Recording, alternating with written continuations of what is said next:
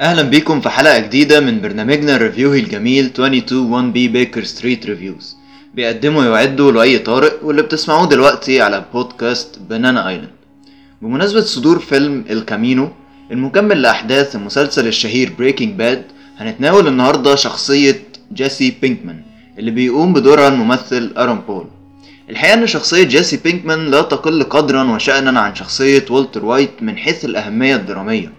آه القصة بدايتها ونهايتها مربوطين ببداية ونهاية حدوتة والتر وايت ولكن جيسي مع الوقت دوره وتأثيره بيزيد وال arc بتاع شخصيته بيقابل تحولات مهمة خلته يوزن المسلسل مع والتر. مبدئيا مسلسل بريكنج باد هو أفضل مسلسل أمريكي شفته في تاريخ مشاهداتي للمسلسلات الأمريكية وده في رأيي سبب وراجع لعناصر كتير ولكن يبقى عنصر هو الأهم وهو الأساس اللي بنى الكل ده. العنصر دوت هو دقة رسم الشخصيات.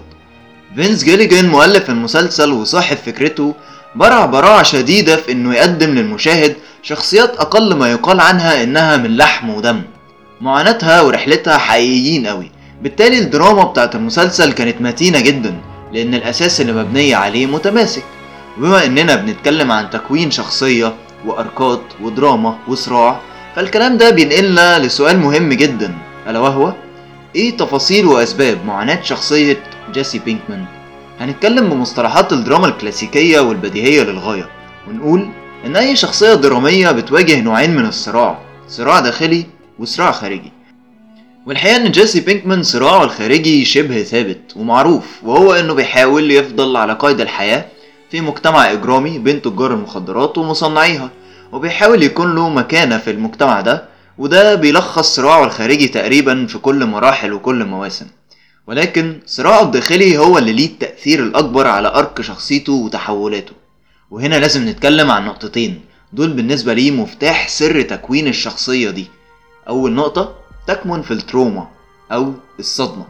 تأثير عدد الصدمات النفسية اللي بيتعرض لها جيسي على تركيبته النفسية وعلى شخصيته الداخلية مهم جدا. والتر بيعيش في صدمة ممتدة من بداية المسلسل بتأدي لتداعيات ولكن جيسي بيختلف عنه في انه كل فترة بيتعرض لصدمة بتخليه يوصل للقاع حرفيا وبيعيد بناء نفسه من الأول من الصفر. ومع كل مرة بنحس إن جيسي بيفقد جزء من روحه كل صدمة بتسيب ندبة أو علامة على نفسيته زي بالظبط ما بيحصل لنا في الحقيقة. بنلاقي نفسنا بنتعاطف مع جيسي بينكمان وبنحس بيه. وبنحزن لحزنه للسبب ده. وده يبرهن على نقطة ذكرتها في بداية كلامي وهي براعة جيليجان في رسم وتكوين شخصياته. النقطة التانية ودي النقطة الأهم وهي الحقيقة موجودة في قاع نفسية شخصية جيسي وبتبتدي تظهر وتطفو لحد ما توصل للسطح بالتدريج كل ما أحداث المسلسل بتتقدم في الزمن. وهي أزمة جيسي بينكمان الداخلية. طيب يعني إيه الكلام ده؟ يعني لو بصينا على رحلة والتر وجيسي في عالم تصنيع مخدر المث وصعودهم على سلم تجارة المخدرات هنلاحظ تباين وتناقض مهم جدا بين الشخصيتين. نقطة البداية واحدة. هما الاتنين بيدخلوا العالم ده ليه؟ علشان عايزين فلوس بسيطة وسهلة ومنطقية. ولكن عبقرية المسلسل بالنسبة لي في إن كل واحد فيهم بيكتشف في ذاته حاجات ما كانش عارفها عن نفسه كل ما تجارتهم وتصنيعهم لل meth بتزدهر. ما تقول يا لؤي إيه اللي بيحصل؟ شوقتنا يا عم. قاعد تدي في مقدمات وتفرش من الصبح. هقولك ببساطة اللي بيحصل إن مع الوقت والتر وايت بيكتشف dark side جواه ما كانش يعرف أو كان بيداري وجوده على مدار حياته. والدارك سايد ده بيظهر ويتوحش تدريجيا لحد ما والتر بيعترف في النهاية بنفسه إنه ما عملش كل ده بس عشان يوفر فلوس لعيلته قبل موته القريب ولكن عشان هو كان بيستمتع بحياة الإجرام. وكان شاطر في التلاعب بأعدائه وكان مدمن على الأدرينالين رش أو إحساس الوقوف على الهاوية والمخاطرة اللي كان عايش فيها سنتين كاملين هما مدة شغله في المجال الإجرامي ده. إذا نقدر نقول إن رحلة صعود هايزنبرج اللي هو ال alter ego بتاع والتر وايت وتاجر المخدرات جواه ومصنع ال meth كان بيقابلها رحلة هبوط لانزواء والتر وايت نفسه أو شخصيته الحقيقية مدرس الكيمياء في مدرسة متوسطة.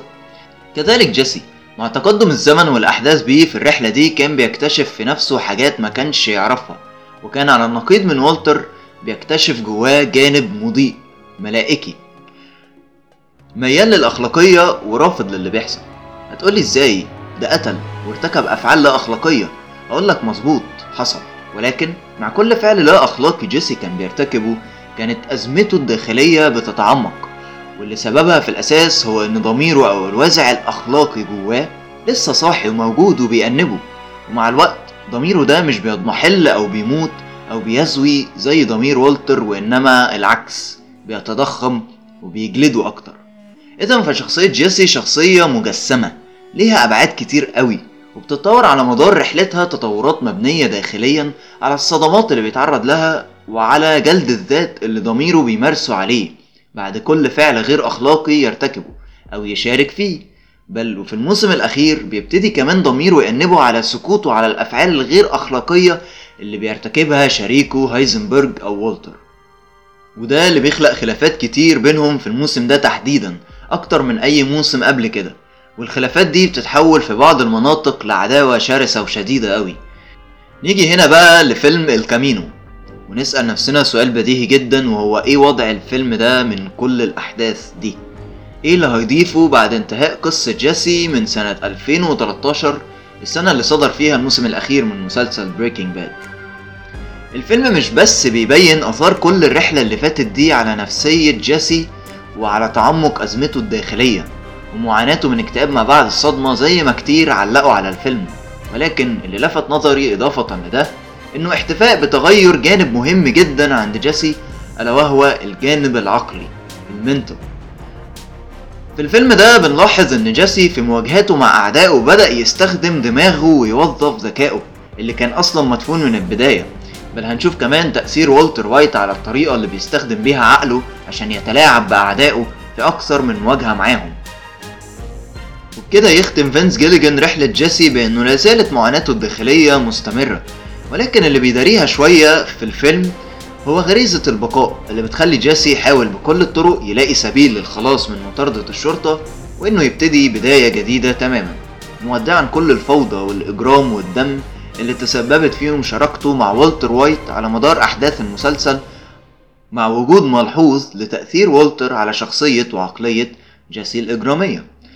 ولكن رأيي الشخصي يظل إن جيليجان خلق لنا شخصية حقيقية لدرجة إن جيسي هيفضل شايل الجروح وآثار المعارك النفسية اللي خاضها طول حياته وإن الحكاية ما خلصتش ببساطة وجيسي مش هيعيش في سلام بعد انتهاء أحداث فيلم الكامينو بمعنى آخر مش هيعيش happily ever after ومش توتة توتة خلصت الحدوتة لأن في الحياة الحقيقية الحواديت وآثار صراعاتنا فيها ما بتخلصش بالسهولة دي ومش بتسيبنا لحد ما نموت. بكده نكون وصلنا لنهاية حلقتنا النهاردة.